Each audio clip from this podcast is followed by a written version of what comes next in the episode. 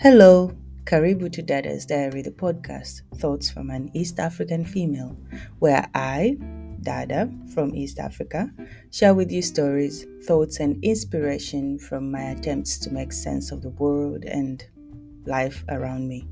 In this season, I read to you the stories from my blog, dadasdiary.com, and I also share with you the inspiration behind these stories, if any.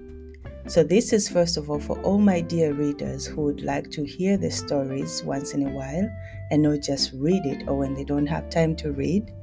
And for any curious beings out there looking for a story, some fun, some random thoughts or ideas, inspiration, daydreams, and all that stuff, you're in the right place. So, karibu sana and happy, happy listening.